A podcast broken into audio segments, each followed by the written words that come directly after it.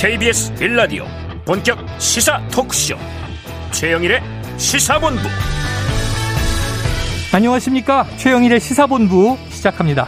부텁지근 야 더운데 습도까지 높아서. 이 불쾌지수가 아주 높은 날씨죠. 즐겁고 신나는 소식만 전해드려서 청량감을 확 높여드리고 싶지만 세상 돌아가는 게 어디 우리네 마음처럼 되나 싶습니다.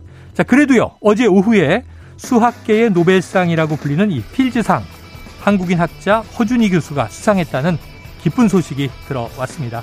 자, 그리고는 내일로 다가온 이준석 국민의힘 대표 징계건 뜨겁고요. 민주당은 전대를 논란, 당대표 출마가 좌절된 박지원 전 위원장의 저격 역시 뜨겁습니다. 여야 정치권은 시원한 얘기가 없습니다. 안 그래도 더운 국민들에게 더 뜨거움을 선사하고 있는데요. 자, 전 정부에서 이만한 인사를 보았느냐? 반문했던 윤 대통령. 자, 원전의 전력 공급 비중을 30%로 높이겠다. 신원전 가속화를 천명했고요. 또 이 국무회의 모두 발언에서는 민생 현안을 직접 챙기겠다. 이런 얘기도 했습니다. 자, 닥쳐오는 경제 위기에 에너지도 매우 중요합니다만 더해서 물가 등 특단의 조치들이 나와야 하지 않을까요? 자, 김창룡 가고 윤희근 온다. 경찰청장 인사 얘기인데요. 치안 매우 중요합니다. 또 더해서 국민들은 역시 경제가 뚫리기를 기다리고 있다. 명심하시기 바랍니다. 최영일의 시사본부 출발합니다.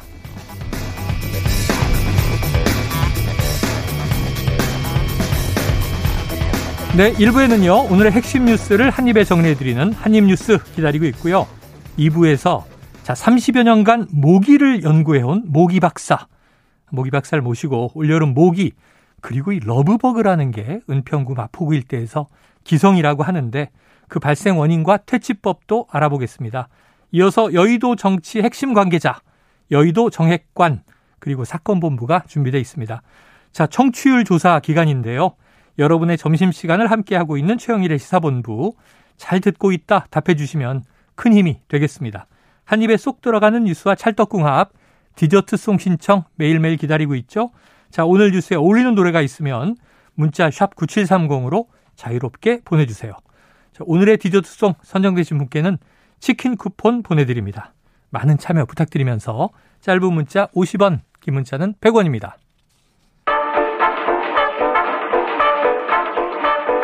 최영일의 시사본부 한입뉴스 네, 자 박정호 오마이뉴스 기자 오창석 시사평론가 모시고 한입뉴스 열어보겠습니다. 어서 오세요. 안녕하십니까.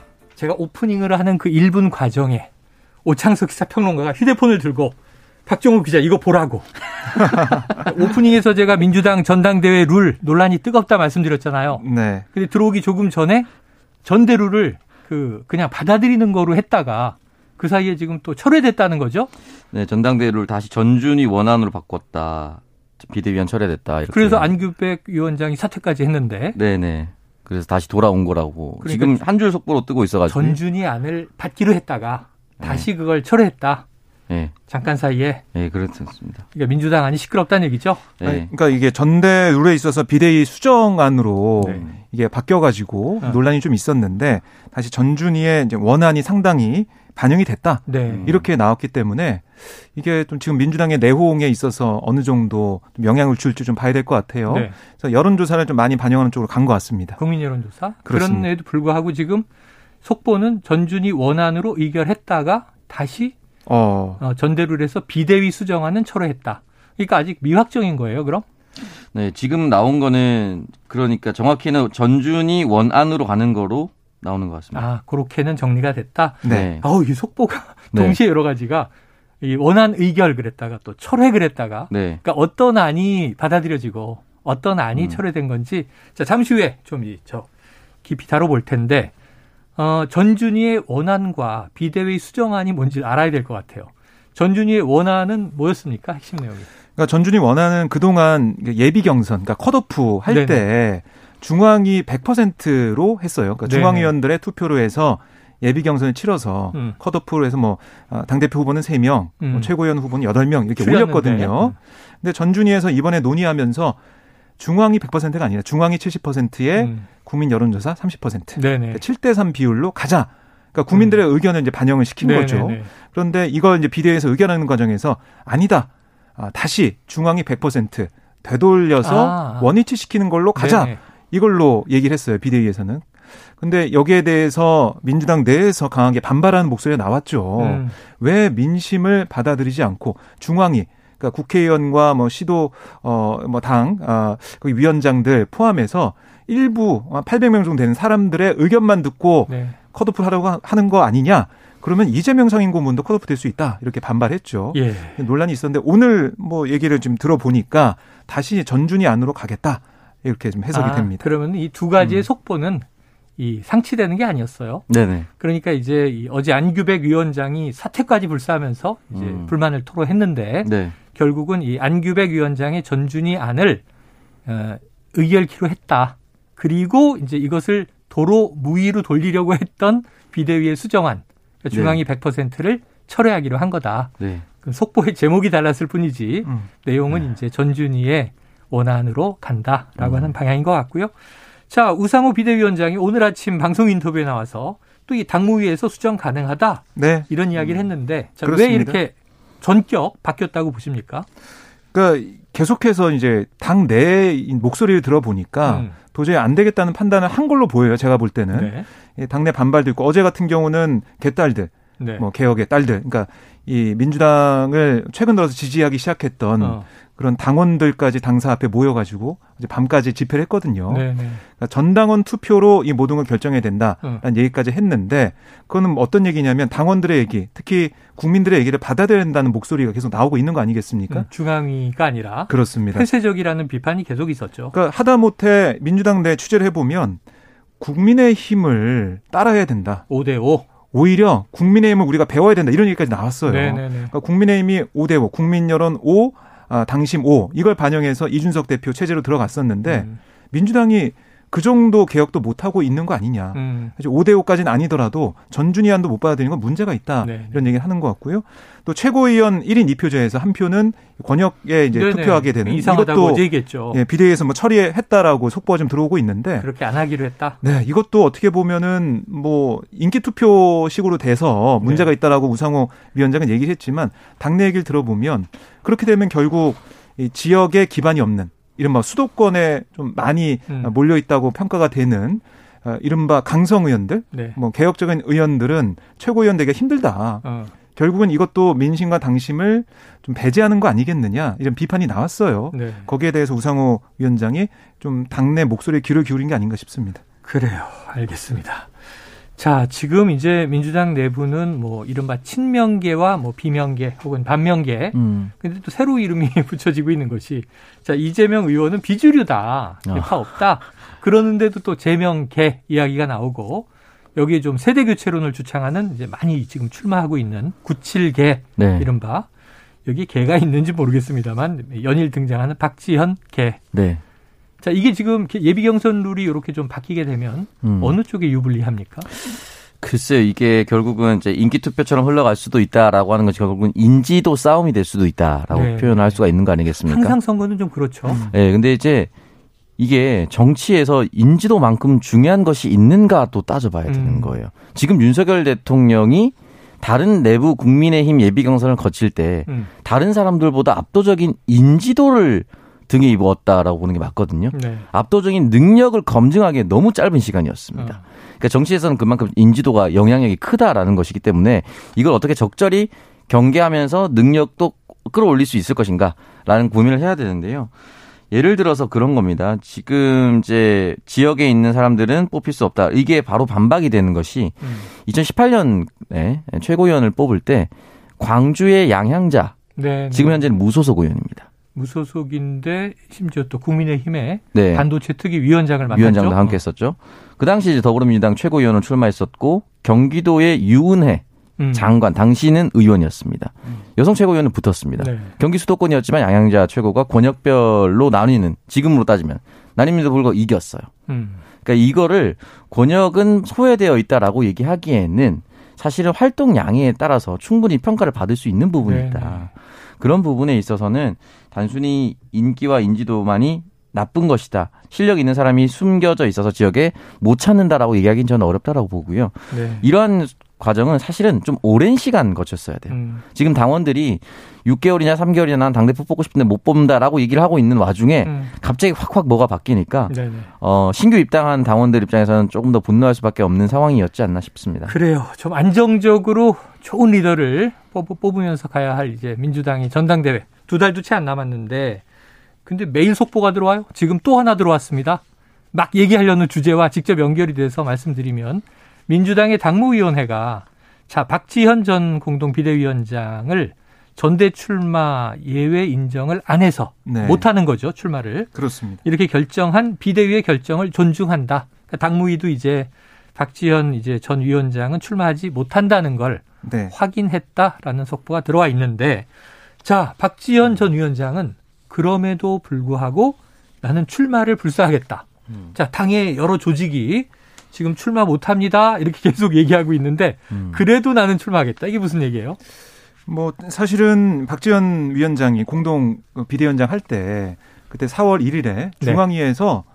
어, 그때 피선거권이 있어서 음. 내가 이렇게 투표를 받아가지고 80% 넘는 찬성으로 음. 공동 비대위원장이 됐는데 그럼 그때 생겼던 피선거권이 사라진 거냐? 아. 어, 사라진 뭐 통보도 못 받았는데 음. 그때 피선거권이 살아 있으니까 이번에 이 당 대표 선거도 나갈 수 있다 음. 이런 논리를 편 거예요. 어, 하지만 뭐 여기에 대해서 조홍천 의원도 그거는 뭐 임명직 아니었냐 선출직이 음. 아니었고 비대위원장 김종인 전 위원장도 사실은 어, 이 당에 국민의힘에 갈 때 어떤 뭐 투표를 통해서 피선거권이 있는지 없는지 당원이 언제부터였는지 당원이 맞는지 확인하고 간 거 아니지 않냐. 음. 그래서 이 위원장 비대위원장 한 걸 가지고 피선거권이 있다라고 말하는 것은 문제가 있다라는 지적이 나왔고요. 네네. 우상호 어, 위원장 같은 경우도 어제도 얘기를 했는데 이게 예외가 인정이 안 된다고 하니까 그러니까 출마 못하게 한 것에 대해서 박지원 위원장이 반발하는 것은 이해하겠으나 음. 이건 예외가 인정될 수 없다라고 비대해서 결정한 거다라고 선을 그었거든요. 근데 네. 당무에서 네. 확인한 거고. 예. 아, 하지만 예, 박지원 위원장은 선거권이 있다라는 얘기를 했었고 음. 오늘도 페이스북에 글을 올려가지고 토사구팽에 굴하지 않겠다. 어. 끝까지 정치하겠다. 이런 또 입장을 밝혔어요. 네. 어떤 얘기냐면 민주당이 자신을 지금 계륵 취급하고 있다. 어. 아, 성폭력 없는 세상을 만들자고 저를 영입해 놓고 계륵 취급하는 모습이다. 토사구팽이다. 이런 얘기를 하고 있는 거고요. 반대로 성희롱 발언을 한 어, 의원은 윤리심판원의 징계를 받고도 팬덤의 비호 아래 사과 한마디도 하지 않고 있다. 네. 라고 이제 대비를 시키는 모습을 보였습니다. 아, 그러면서 이 소중한 약속들이 휴지 조각처럼 버려지지 않도록 최선을 다하고 성범죄가 사라지고 피해자가 아프지 않은 그날까지 아, 끝까지 정치를 하겠다. 이렇게 다짐을 밝히는 모습이 있었습니다. 야, 이게 다 무서운 얘기예요. 토사구팽 네. 사냥개를 열심히 뛰게 해놓고는 사냥 다 끝나고 토끼 잡으니까 개도 삶아 먹었다 이런 얘기고 네. 게륵은 이제 닭의 갈비잖아요. 먹기는 그렇고 버리기는 아깝고 음. 나를 음. 이렇게 취급하고 있다 음. 이런 얘기를 하는 거예요. 아 이게 뭐당 대표는 아니고 전 네. 하지만 전 당 대표급이었습니다. 음. 이준석 대표와 좀 비슷한 길 가나요? 이게 저는 토사구팽이라고 박지원 위원장 스스로는 충분히 느낄 수 있다고 봅니다. 네네네. 개인은 그렇게 느낄 수 개인은 있다. 충분히 그렇게 느낄 수 있는데 이준석 대표와 완전히 다른 지점이 있습니다. 음. 이준석 대표는 대선이 시작되기 전 선출에 의해서 뽑힌 당 대표입니다. 네네. 그런데 정권 교체까지 성공을 시켰어요. 네. 국민의힘의 염원이었으니까. 음. 그걸 성공시킨 당대표, 그러니까 대선에 승리한 당대표를 지금 징계를 통해서 날리려고 한다. 네. 이런 토사구팽이 맞아요. 어. 근데 박지원 위원장은 선출에 의해서 뽑힌 건 아닙니다. 인재 영입의 방식이었고 대선 마지막 기간에 여성 유권자들의 마음을 돌리는데 충분한 역할을 했습니다. 음. 그러니까 특정한 임기는 아니었어요. 근데 네네. 특정한 임기도 아니었고 특정한 선출직도 아니고 본인은 피선거권을 통해서 뽑혔다라고 얘기하지만 비대위는 사실상 비대위원장의 자는 어, 선출이라기보다는 찬반 투표에 가깝죠. 음. 이 사람을 여기에 앉히는데 동의하십니까? 반대하십니까? 네네네. 정도예요. 경선이나 본선과 다르게. 그렇죠. 누군가의 경쟁자가 붙어서 네. 그 사람이 만약에 합리적인 경쟁을 통해서 뽑혔다면 저는 그 피선거권으로 인정을 받을 수 있는데 이건 어떻게 보면 당연한 추인의 과정이었기 때문에 네. 조금은 다른 부분이 있다. 그러나 본인 스스로는 네네. 충분히 그렇게 느낄 수 있고 당의 원칙에 따라서 음. 승복하는 모습도 성숙된 정치인의 모습이라고 보습니다. 이해됐습니다. 저 이 오창석 평론가님이 박지원 전 위원장을 좀 만나세요. 아 제가요? 그래서 위로도 좀 해주시고 네, 설명을 해주세요. 연락처 그 잘 모릅니다. 그 투표 이 투표 피성 연락처를 모르세요? 예. 아니, 여기 왜 왔어 그럼? 전 당대표급에 전화번호 모르시면 어떡해요. 자, 지금 다음 이슈로 가보겠습니다. 원래는 이제 요게 오늘 첫 이슈였는데 속보가 계속 들어와서 민주당 얘기를 먼저 했네요. 네. 자, 이 지난주 이 윤석열 대통령 내외의 나토 정상회의 일정에 민간인이 동행을 했다. 이런 보도가 지금 논란이 이제 일파만파 되고 있습니다. 대통령실은 적법 절차를 거쳤다. 자, 이 민간인 누구고 왜 문제가 되고 예, 어떤 쟁점이 있는 거예요? 네, 그러니까 이 민간인이라고 보도된 사람이 이원모 대통령실 인사비서관의 배우자예요. 그러니까 신모 씨인데 이번에 그러니까 지난주에 있었던 이 나토, 그러니까 북대서양 조약기구 정상회에 참석을 위한 윤 대통령 부부 스페인 방문 당시에 네. 동행을 했습니다. 어. 그런데 이 배우자 아, 신 씨는 대통령실 직원이나 정부 공무원이 아니에요. 민간인. 민간인이죠. 그냥 대통령실 인사 비서관의 부인이다. 그렇습니다. 네. 뭐 이제 그거를 떼놓고 보더라도 민간인인데 네. 어떻게 이렇게 동행을 했고 음. 그다음에 이 윤 대통령 부부와 뭐 수행이나 취재진 뭐 200여 명이 탄 대통령 전용기 1호기에 탑승도 했어요. 음. 어떻게 탑승을 한 거고 그 절차가 다 지켜진 거냐 이런 지적이 나오고 있고 어 그리고 사실은 어떤 또 업무를 했느냐. 음. 아 지금 공무원이 아니고 어떤 공적인 지위 없는 사람인데 어, 김건희 여사를 수행한 거냐, 네. 어떤 일을 한 거냐는 의혹도 불거져 있고, 그리고 그 항공권이나 뭐 숙박 이런 것들도 결국에는 우리 헬스로 지원이 되는데 거기에 대한 어떤 절차적 규정이나 이런 것을 다 준수했느냐 음. 이런 얘기가 또 나오고 있고요. 어, 그리고 이 검사 어, 퇴직 후에 사실은 이원모 비서관이 윤당선인 캠프에 합류를 했고 인수해서 인사검증 업무를 맡아왔는데 네. 이런 윤 대통령과의 관계 어, 이런 사이에서 어떤 특혜를 받아서 여기 스페인에 간 거 아니냐 네. 여러 가지 의혹도 지금 제기가 돼 있는 거예요. 음. 그러니까 대통령실 채용이 안 된 민간인의 공적인 이런 업무 수행이라고 할까요? 이런 것들 과연 어떻게 봐야 되느냐?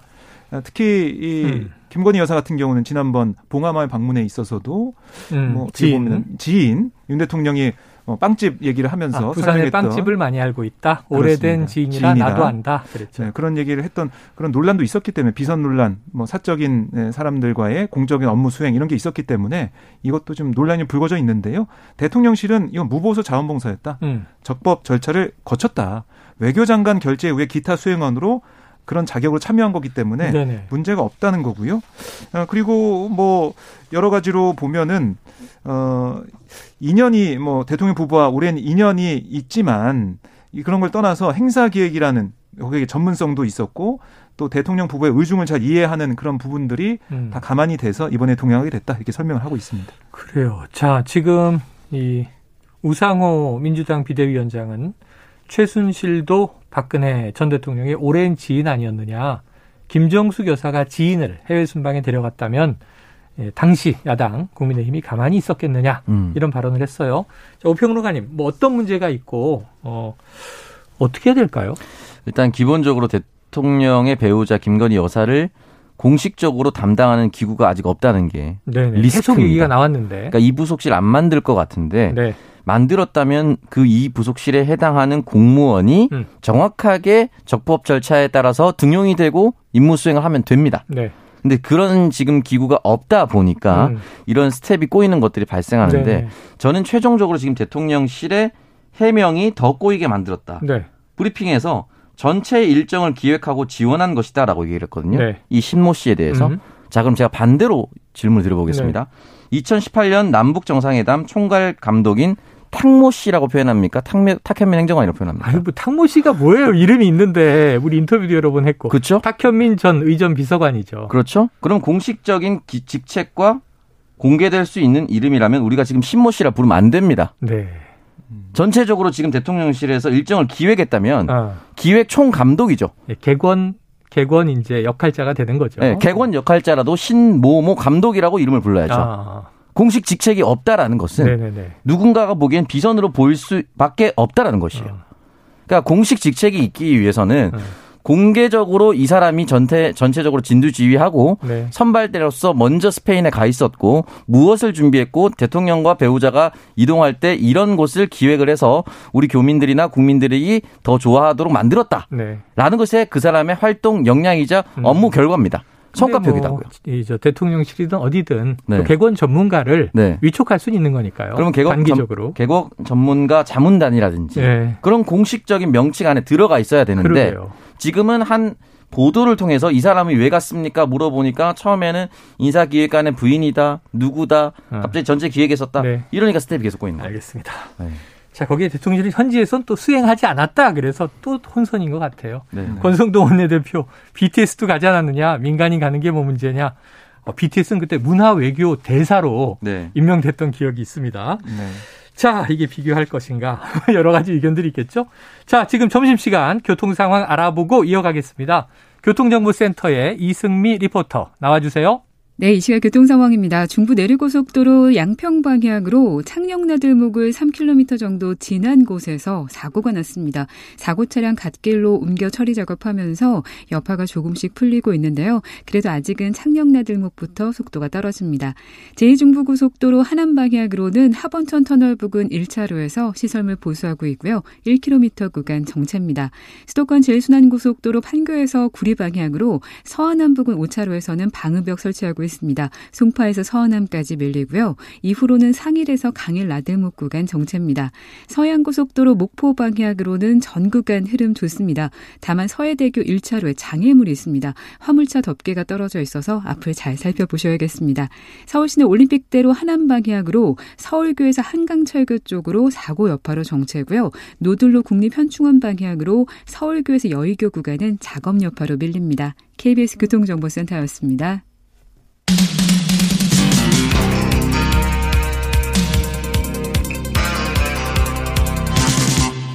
최영일의 시사본부. 네. 그 BTS 얘기 잠깐 하다가 보니까 떠올랐는데 오늘 네. 에스파가 또 있어요. 그 지금 이 박정호 기자가 광팬입니다. 에스파, 에스 걸그룹이죠. 네. 유엔 총회 갔다는데 왜 간 겁니까? 네, 오늘 미국 유엔 뉴욕 본부 총회 회의장에서 열린 2022 지속 가능 발전 고위급 포럼에 어. 개회 세션에 참석을 했어요. 네네. 어, 여기서 Next Generation to the Next Level 아, 노래가 주제로, 그거죠. 또. 네. Next Level 이렇게 아유, 있는데 어유 깜짝 놀랐네. 이 주제로 이건 죄송합니다. 청취자 여러분 방송 사고급입니다. 네. 없던 거로 하고요. 네. 네, 스피치를 했습니다. 네. 네. 스피치를 했다. 네, 그래서 지속 가능한 발전 목표에 대한 관심과 실천에 독려하는 메시지를 전하는 모습이 있었습니다. 귀한 시간에 길게 하지 마세요. 타 소식을 전하네. 지금 전하려고 하는 것은 네. 그나마 최근 들어 아, 지난해 누리호 발사 성공 있었고요. 지지난주 됐네 벌써. 네, 그리고 이제 이번에는 필드상. 이 필드상이 뭔지 모르는 분들이 계신데요. 음. 수학계의 노벨상. 저는 이거 알고 있었는데 네. 노벨상에 이상하게 수학상이 없어요. 아 그렇군요. 오평론가님 네. 왜 없습니까? 아 수학상이요? 네, 물리학상, 수학상, 화학상도 있고, 네네. 생리학상도 있는데, 음. 네, 거기다 뭐 문학상, 평화상도 주는데 수학은 모든 이과 학문의 기초잖아요. 네. 그렇죠. 네, 제가 알기로는 알프레드 노벨 이상을 제정할 때 네. 부인의 연인이 있었는데 네. 당대 최고의 수학 교수였대요. 아, 그래서 수학상을 감정을. 만들면 연적이 이것을 받을 것이다. 아. 내 돈으로 제정한 상을 연적에게 줄 수는 없다. 네. 그 수학상은 뺐다는 풍설이 있습니다. 뭐 개인적으로는 충분히 그럴 수도 있지 않을까라는 네. 생각이. 그래서 네. 1950년에 세계 수학자 대회가 모여서 아니 세계 최고의 수학자에게 상을 왜 안 주느냐? 필즈상이 만들어진 거예요. 음. 이것도 수학자의 이름을 딴 건데 수학계 노벨상 필즈상. 야, 권위 있는 상인데 한국계 미국인 네. 교수 누굽니까? 네, 허준이 미국 프린스턴대 교수 겸 한국 약간 허준이 이렇게 쉽게 허준... 부르는 것 같은데 이름이 석자죠. 네, 네. 허준... 허준이 교수예요. 그렇습니다. 허준이 예, 교수가 이번에 상을 받았는데 이게 이 학문적 성취가 기대되는 또 어, 수학계에서 뛰어난 업적을 이루고 앞으로도 기대가 되는 네. 40세 미만의 수학자에게 주는 거예요. 음. 우선 저는 이제 앞으로 못 받게 되는 그런 상황이 됐는데 40대 미만만 받는 말도 안 되는 얘기 하지 마시고요. 저는 수포자잖아요. 수포자입니다. 네네. 네. 수능 때 너무 못 받던 기억이 있는데. 아, 점수까지 공개할 필요 없습니다. 공개 안 하겠습니다. 전공은 뭘 하셨죠? 저요. 전 통계학을 전공했는데. 뭐야. 수포자가 통계학을 했어요. 열심히 한번 배워보려고 했더니 음. 대학 가서도 뭐 별다른 게 없더라고요. 결국은 기자가 될 것을. 네. 네. 그래요. 실력은 늘지 않았습니다. 네. 그래서 이번에 수상을 했어요. 그래가지고 음. 아, 많은 사람들 특히 뭐 수학계에서 어, 엄청난 찬사를 지금 보내고 있습니다. 자, 허준희 교수는 어떤 분입니까? 네, 허준희 교수가 사실은 우리가 이제 미국 국적이라고 얘기하고 있는데요. 음. 한국 수학자로 볼 수가 있어요. 왜냐하면은 네. 예, 두살 때 미국에서 태어나서 있다가 두 살 때 그러니까 부모님이 유학 중에 태어나서 네. 미국 그렇습니다. 국적으로 태어났지만 네. 음. 두살 때부터 한국에 와서 쭉 살았던 거죠. 그렇습니다. 그래서 한국에서 학교 다니고 음. 어, 중학교 고등학교 막 다니고 서울대에 진학을 해가지고 거기서 학교를 다녔고요. 어, 사실은 그래서 우리가 이제 얘기할 때는 한국 토종 수학자다. 음. 이렇게 얘기를 하고 있어요. 어, 그만큼 이번 업적에 있어서 좀 한국 수학자로서는 최초 수장이 수상이라고 볼 수가 있겠습니다. 사실은 나이 제한 때문에 이 올해 이제 39세인 허 교수가 음. 올해가 필수장 받을 수 있는 마지막 기회였거든요. 네, 네. 이번에 받았고 사실 4년 전에 도전했다가 어. 못 받았기 때문에 마지막 기회였는데 받게 돼서 많은 분들이 축하를 보내주고 계시고요. 허 교수가 어, 인터뷰한 내용을 보니까 필즈상 수상자 명단에 제가 하는 분야인 이 대수기하게 큰 공을 하신 음. 저에게 영웅 같은 분들도 이름이 줄줄이 있어서 어. 그 명단 바로 밑에 내 이름이 한 줄 써진다고 생각하니까 이상하기도 하고 부담스럽기도 하고 묘한 기분이다. 네. 이렇게 얘기하더라고요.